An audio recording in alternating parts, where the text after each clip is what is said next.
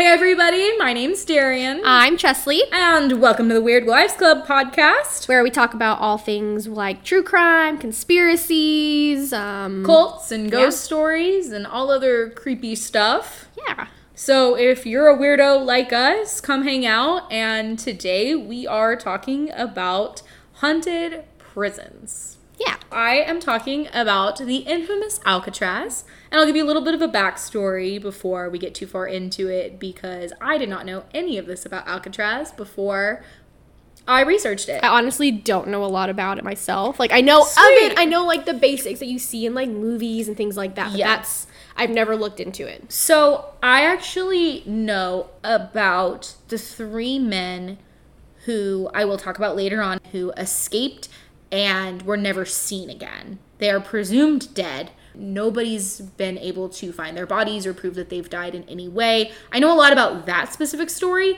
Everything else knew nothing about. Mm-hmm. So actually, before Spanish explorers arrived in this area, there were only a few people that lived on Alcatraz Island, and it wasn't even called Alcatraz Island. I could not find what it was called to begin with, but the natives that lived in the area actually banished their wicked there. So only a few people lived on the island, and they were not known to be good people.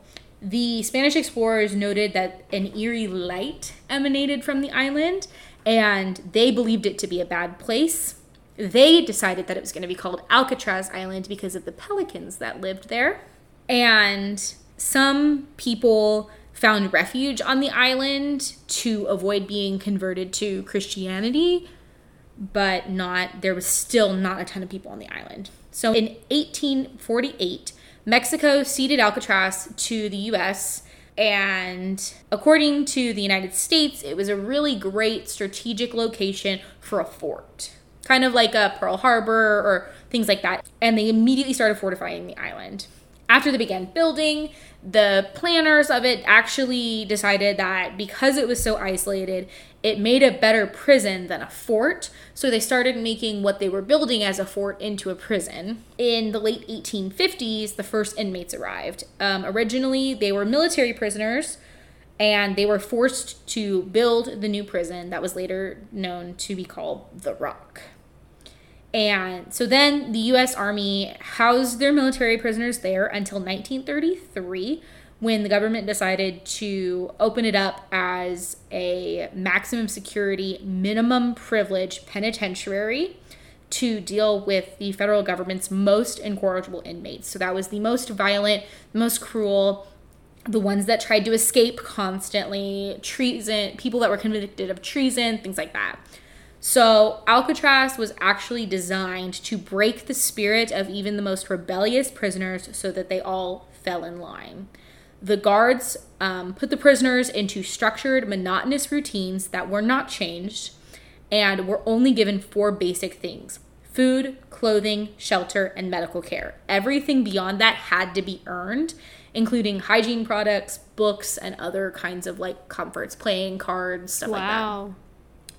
So there was a ton of famous criminals that were there, including Al Capone, George Machine Gun Kelly, Alvin Karpis, Arthur Doc Barker. Um, they all spent time in Alcatraz. Mobsters were known in other prisons to kind of fancify their way into the guards' hearts and kind of like manipulate them to give them what they wanted. So they got special treatment while they were in jail or they got released early because they were able to kind of like m- manipulate people and pay their way out.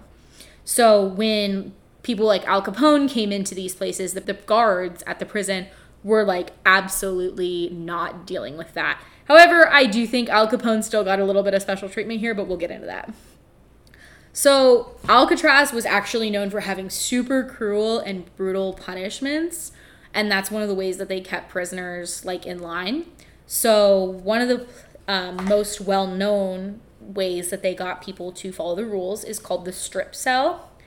And the strip cell was a kind of a, a strip of multiple cells of five, what they called hole cells, located in the lower part of the D block.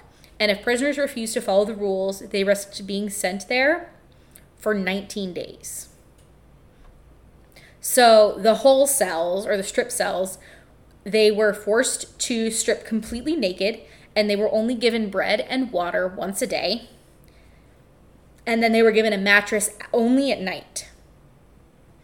The toilet was a hole in the floor, no sink.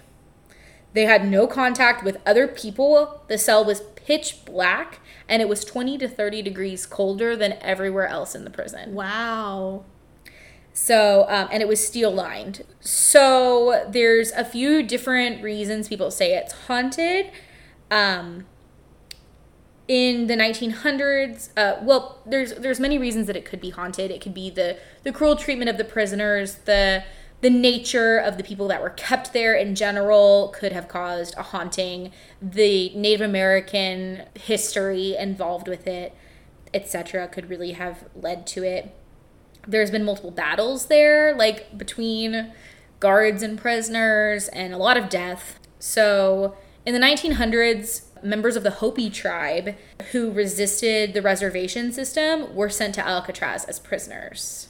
The Native Americans were the first to claim the unwanted land of Alcatraz, and a small group of Sioux tribesmen in 1969 claimed that a treaty from 1868 actually gave them the right to reclaim any abandoned federal land. So, them and a few other people from a couple other different Native American tribes all got together and they went to go live on Alcatraz Island. And the occupation of Alcatraz lasted 19 months. Then the US government decided to cut off their power and cut off their access to clean water to force them off of the island. The natives abandoned their effort in uh, June of 1971 and left the island. Many guards today say that they can see Native Americans dancing in circles and then suddenly vanishing. Hmm. Alcatraz is still a place where death often occurs, and from 1933 to 1962, when the prison when the prison was open, five random people, three guards, and over a dozen prisoners were murdered, and five people committed suicide. Jeez. So a lot of death in just like a little less than 30 years. On the night of May 1st, 1948, the Battle of Alcatraz began. Three prisoners, Bernard Coy, Marvin Hubbard, and Joe Cretzer, which were not the three that I was talking about earlier. I did not know this happened at all. they took multiple guards hostage and they broke into the armory. Now, obviously, these dudes are like armed to the hilt now because they got into Yeah. the prison armory, and the prison armory was pretty well stocked anyway because it was going to take a long time for anybody to get to them because they're on this island. It was going to take a while for the Marines or the Navy or the Army or police to get there, so they were armed to the hilt anyway. Now, three men with a revenge plot now have access to the entire armory and are holding guards hostage. So they freed an entire cell block of men and armed them. And their their plot kind of got messed up when they tried to go outside, but their key wouldn't work. So they got trapped and decided to just battle it out with whoever tried to stop them. So Coy Hubbard and Cretzer had two more inmates that decided that they were going to be with them, and they had been they had been holding 14 of the guards hostages. Cretzer is actually the one that decided to fire onto the guards first, and a bunch of them were wounded in the process. A group of guards were actually able to make it into the cell house, free the hostages, and um, the prisoners kind of retreated to some higher ground to try to get like a better shot, better view. But um, on May 2nd, so the next night, the guards unleashed on the men with small firearms, machine guns, and some mortar fire at all of the prisoners that had been released. The prisoners had asked to surrender, but Warren Johnson refused to accept their surrender. Warden E.J. Miller was wounded in an exchange of gunfire with the inmates and I guess a gas billy club. What? Um, yeah, I didn't believe it existed. I have to be understood all incredibly the other guns you were talking about, but that one I've never heard of. So it's like a tear gas club Like a baton that that released tear gas? released tear gas. Yes. Dang. So a gas billy club exploded in his face when it was shot while it was in his hand. So he got wounded. And on the third day of the battle, so May 3rd, Warden Johnson, who refused to accept their surrender, was like super over it. So he brought in the Marines. When he could have, I mean, he could have just accepted their surrender, you know, like that would have been fine. But he got salty and he decided to bring in the Marines instead. And the Marines came in and just killed all three of the inmates. And when it was finished, two prison guards were dead and 14 of them were wounded, which is great. I mean, I'm glad the Marines like got it together and like took care of it or whatever. I'm not saying that the the they that the prisoners needed to be like treated with any kind of decency after Yeah. going around shooting Yeah. everybody. But what I'm saying is, you probably could have made it easier on yourself if you had just like been like, "Oh, okay, you surrender, great. Like, let's move Okay, on." but you had to make it worse. yeah. Um, so in 1976, in the same area that the um, the three men were shot, a night security guard reported hearing clanging noises, and some people hear moans. And in 1982, a reporter named Ted Wignett, who was super skeptical of paranormal activity, spent the night in the corridor where the three men had died, and he said that he felt inexplicable anger and he had the urge to shoot someone the entire night. And he says that he believes that their energy lingers in the halls. Hmm.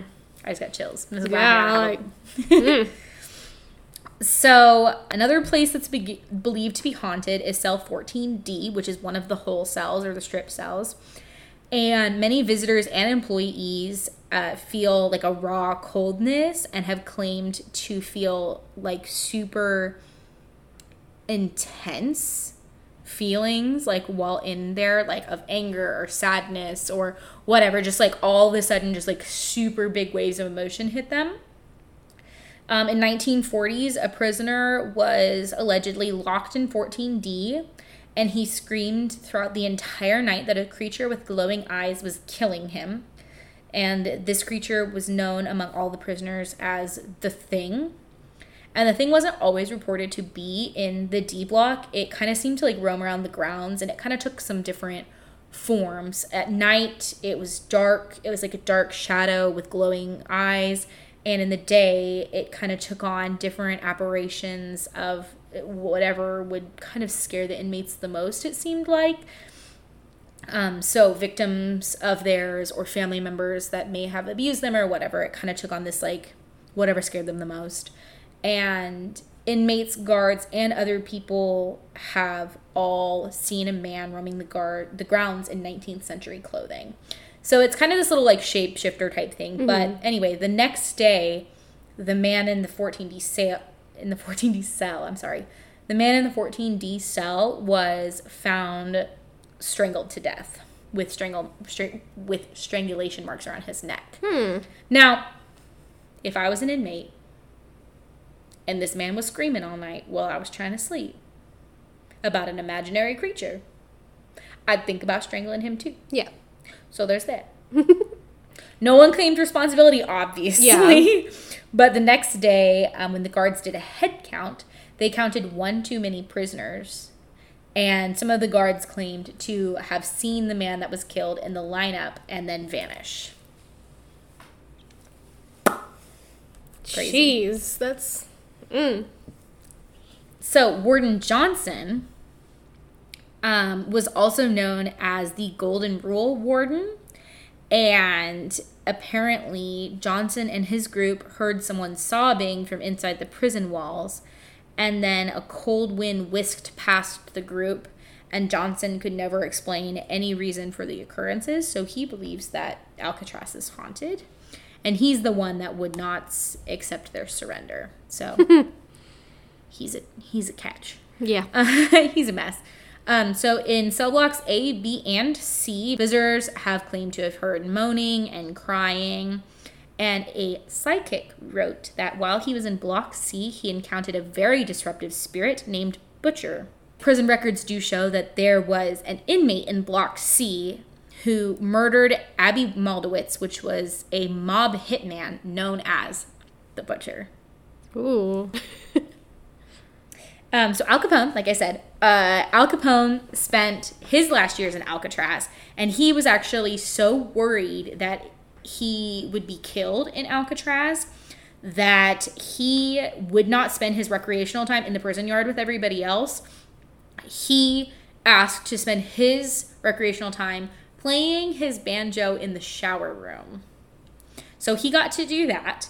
He also had some other luxuries like a radio. He had cell 181, which was the only cell in all of Alcatraz to be carpeted. Ew. Yeah. For Alcatraz, he was treated pretty good for having a radio, a carpet, and like a banjo. He was he was doing pretty well for himself there. Um, but then he was stabbed by an inmate on June 23rd, 1936. That is a ballsy inmate. Yeah, and this, Just saying. this guy was already worried that he was gonna get stabbed, so he was already on like high guard, and he got stabbed anyway. Anyway, so he was released from Alcatraz to spend the rest of his days in hospital care. He already was on the verge of losing his mind. He was already dying from untreated syphilis. So the stabby stab didn't really help with the craziness or the syphilis. So um, he got to spend the rest of his days in hospital care. Good for him. A park ranger claims to have heard banjo music coming from the shower room and was completely unaware of the history of Alcatraz, Al Capone, the banjo, everything. He had no idea. And he could not find a reason for the sound, but he documented the event anyway, like a good park ranger should. What a babe.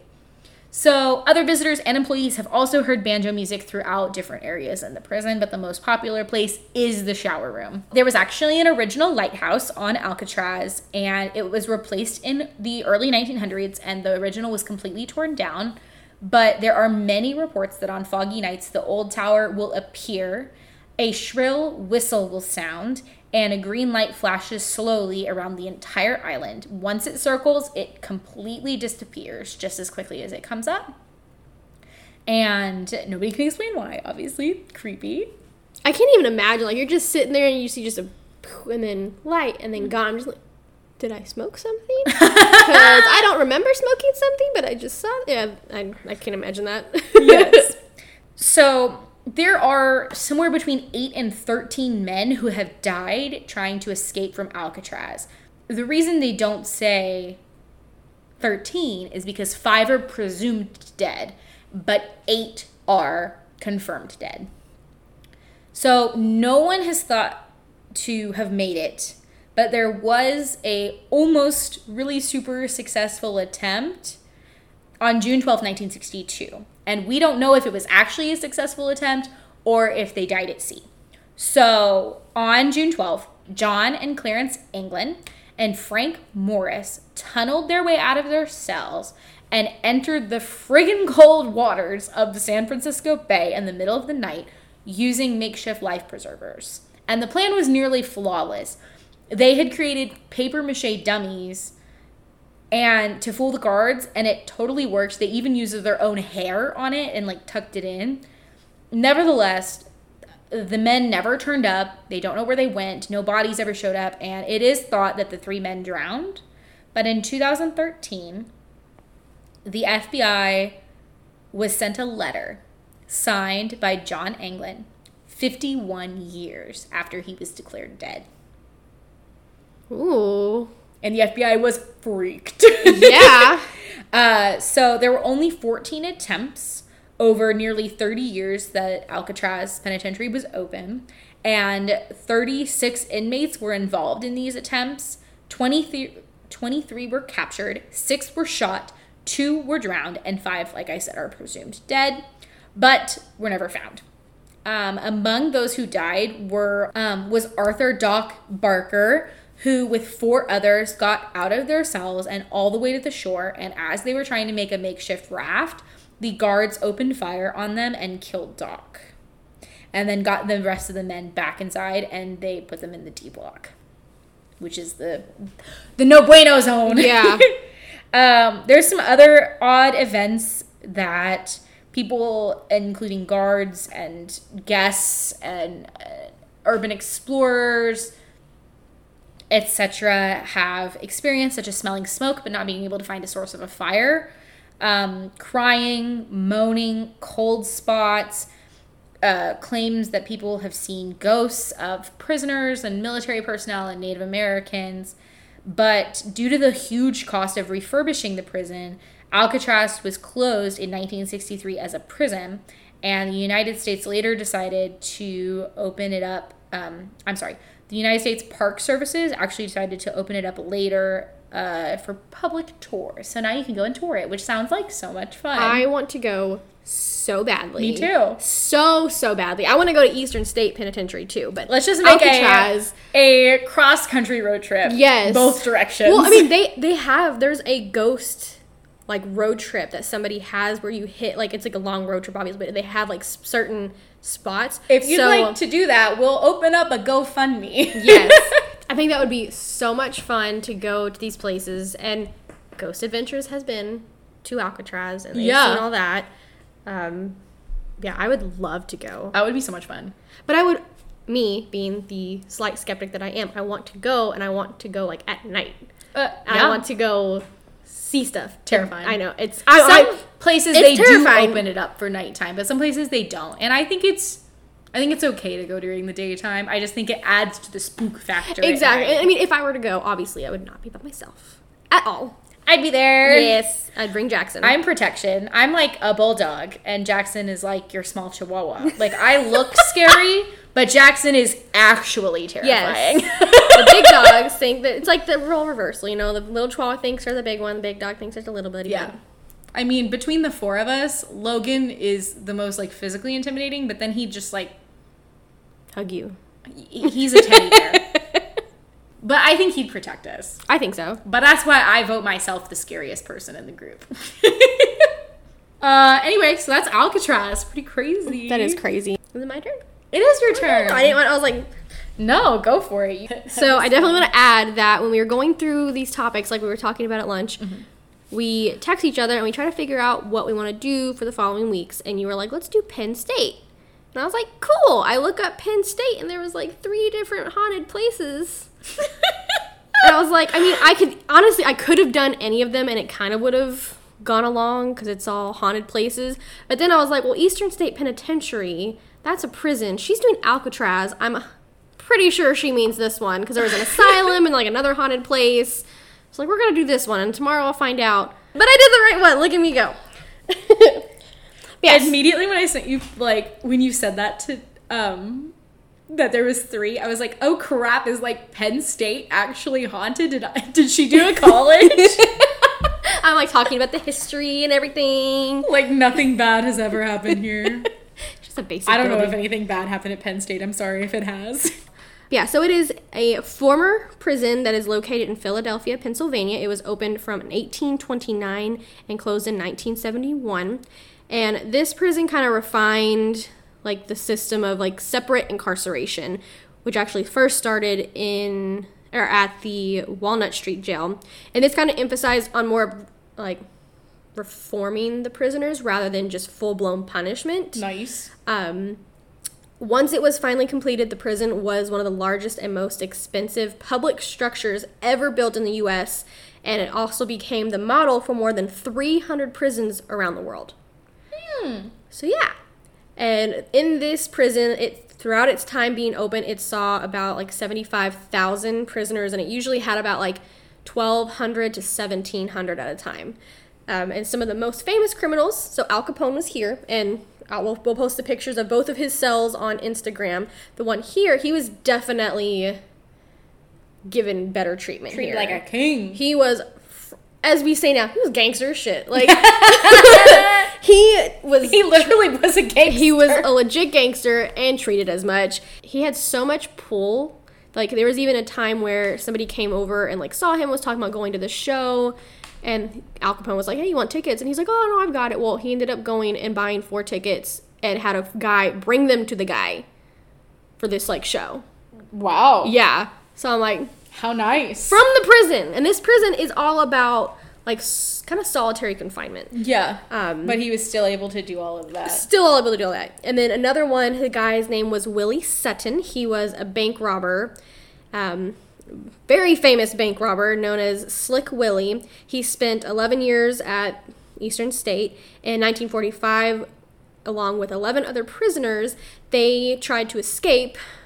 And what had happened over like the course of like a year, they had dug a tunnel, almost a 100 foot tunnel underneath the entire prison.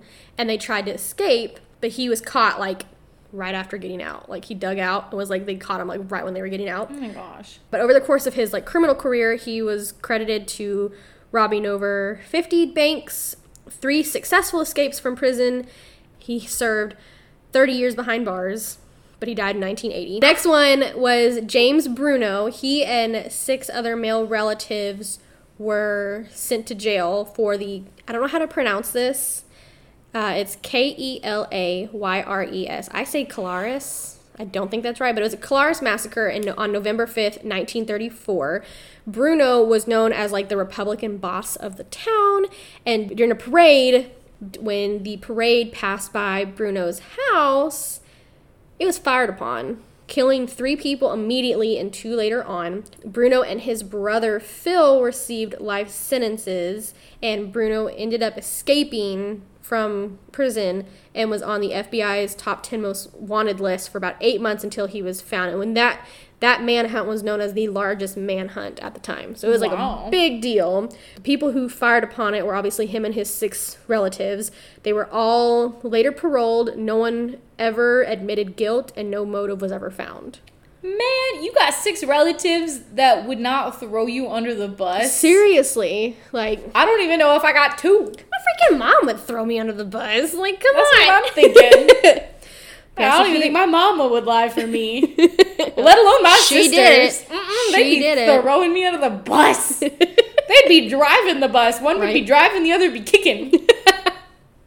Right. The next one, so I was only going to include a few criminals, and then I ended up going to Eastern States, um, their website, and I found some more notorious, like criminals. A few of them were kind of like, okay, whatever. Well, this one, I think you'll Okay, you- whatever. I'm not even going to say why, but just listen. So, it was his name is Morris the Rabbi Bolber.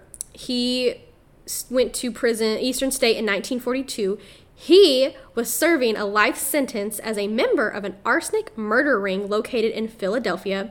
He was called a veteran witch doctor and compounder of charms. Bolber was one of the leaders of this group, and he they, this group appealed to women who were willing to murder their husbands.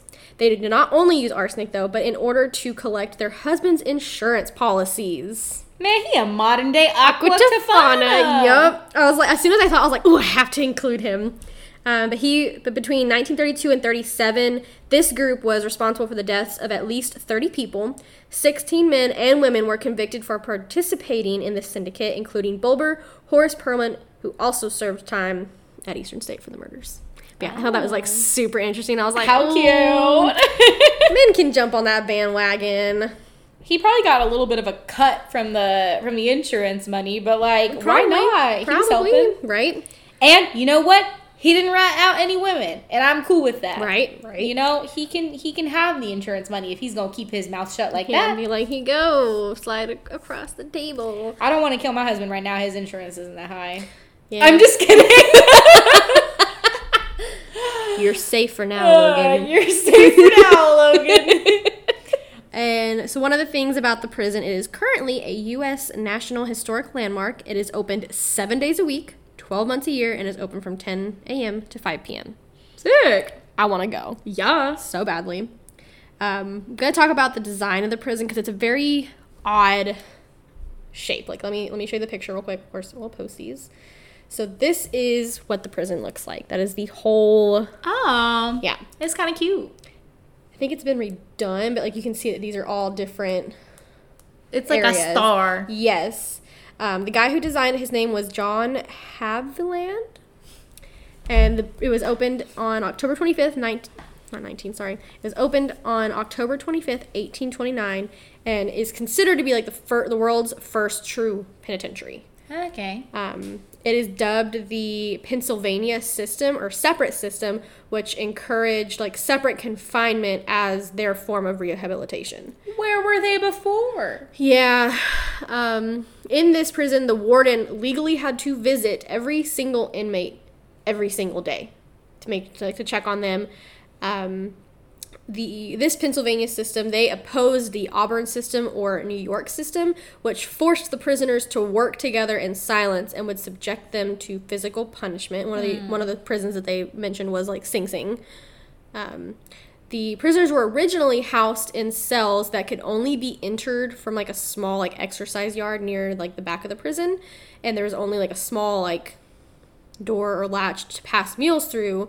But they later, like, while it was being constructed, they realized that was kind of impractical and changed it to allow the prisoners to enter and leave their cells through small metal doors.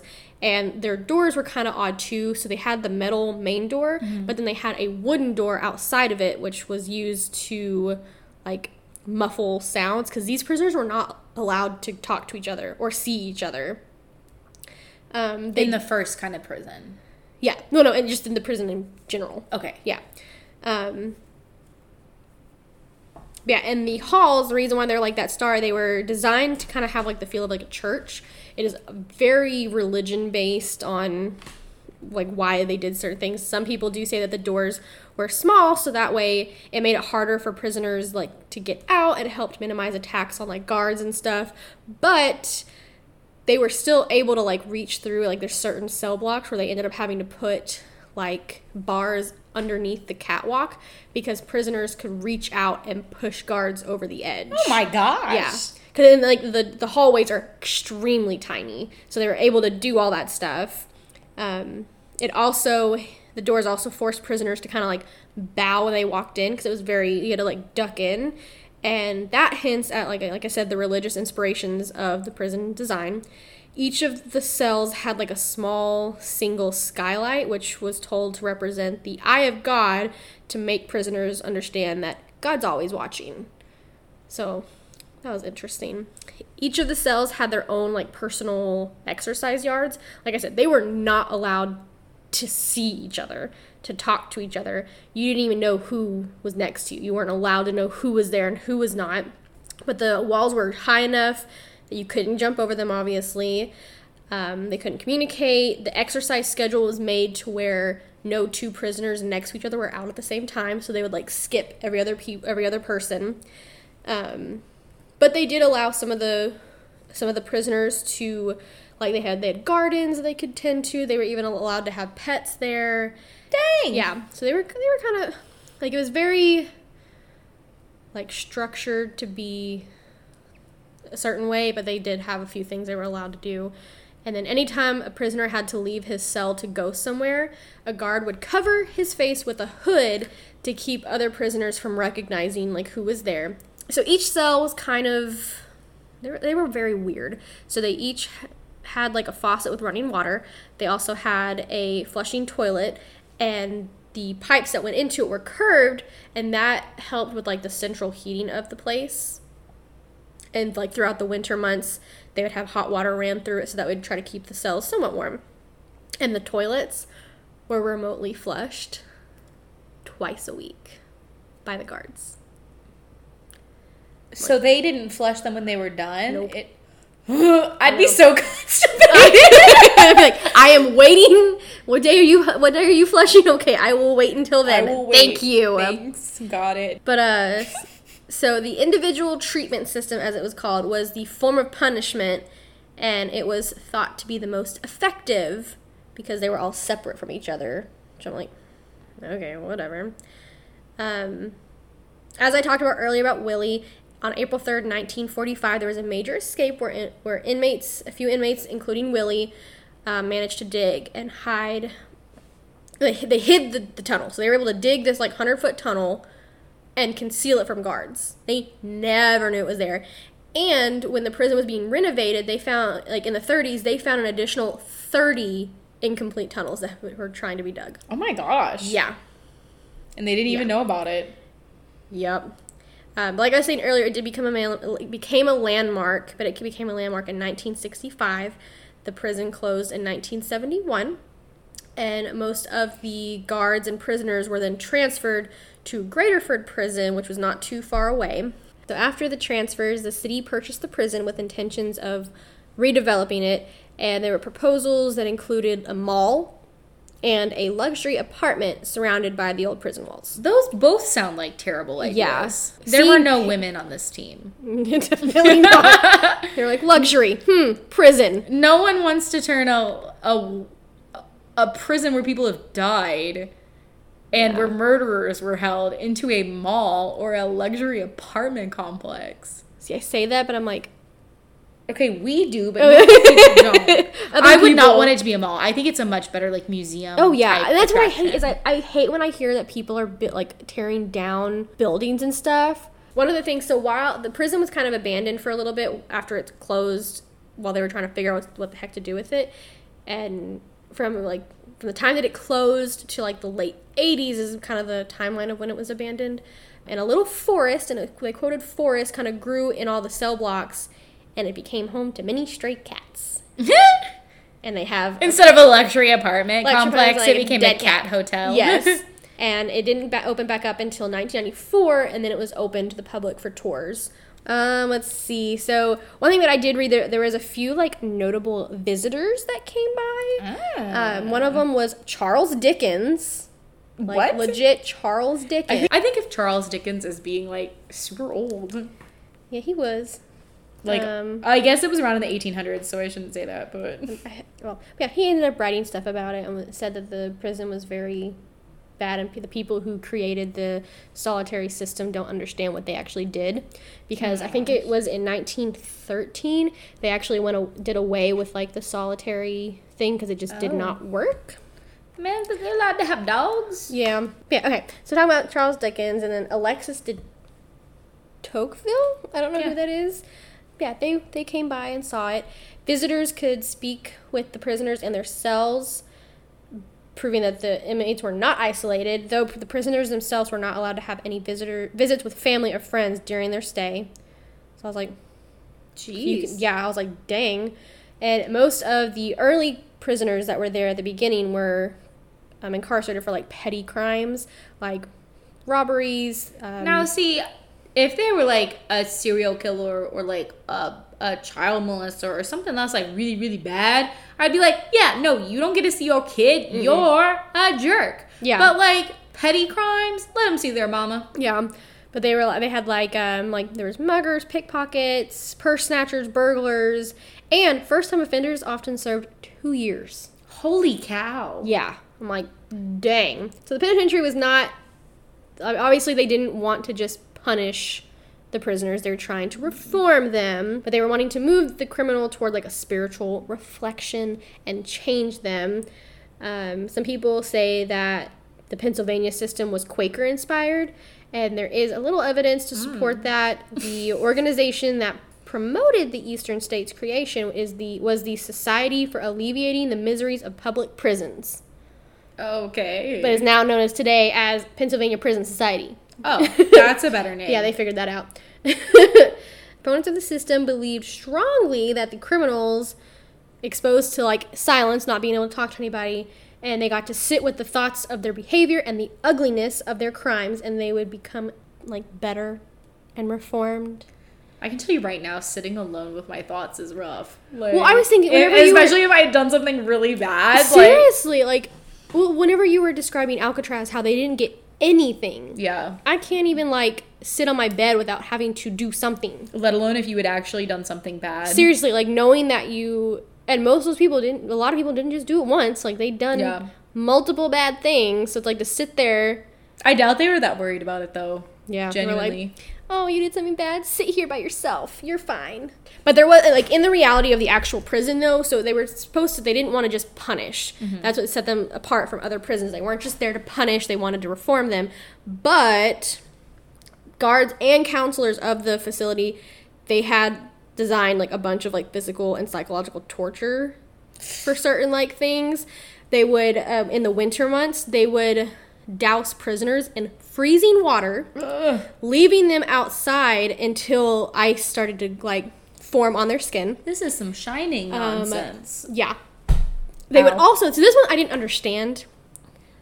And they talked about it in Ghost Adventures 2. They would chain their tongues to their wrists in a certain like in a certain way. So that way, and they would, uh, that way, whenever they would struggle, it would pull their tongue off and like stretch their tongue and rip their tongue. And I'm just like, oh my God. How do you chain a tongue to a wrist? I don't know. And then they would also strap prisoners into chairs with tight leather restraints for days. And they did also have a hole. They put the worst behaved prisoners in a pit called the Hole, which was an underground cell block that was dug under cell block 14, where they mm. had no light, no human contact, and barely any food as long for as long as two weeks. Oh my gosh. Yeah.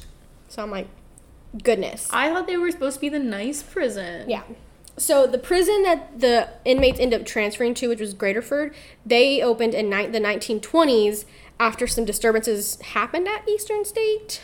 The Pennsylvania Prison Board opened it to assume functions of Eastern State. Prior to its closing in the late 1969, Eastern State, which was known as the State Correctional Institution of Philadelphia, they had established like a far-reaching program of group therapy with the goal of having like all the inmates involved. So from and then from 1967 when the plan was initiated, the program seemed to be kind of successful. Many of the inmates that were involved were, were voluntary, and the groups were led by therapists, one or two therapists specifically, one from the psych staff, and then the second was like a prisoner officer.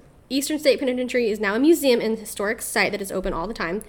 There are guided tours offered during the winter and during the warmer months. Self guided recorded tours with headphones are also available, which is narr- narrated by Steve Buscemi. Oh, I know. I saw. I was like, that's awesome. And they even have a scavenger hunt for kids. Which I'm That's like, cute. I would not want my kid going around a prison for a scavenger hunt. Sure, why not? I'd be down. Send them there. Somebody do Scared Straight like the diet edition. Right.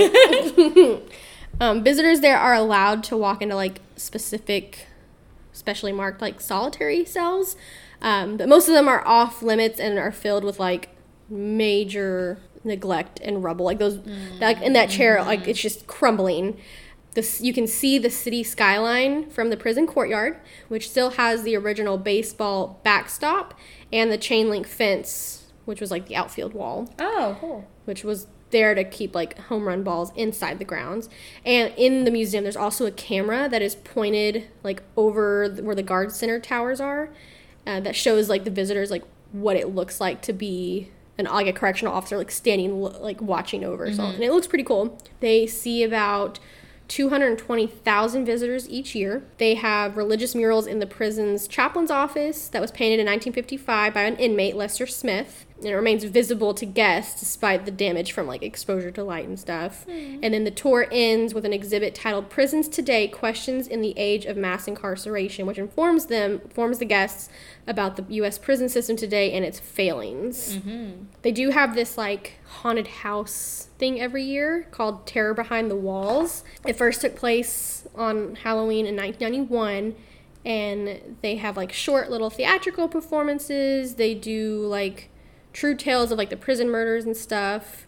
Um, they in 2001 it was broken up into three different like haunted attractions including a 3D haunted house.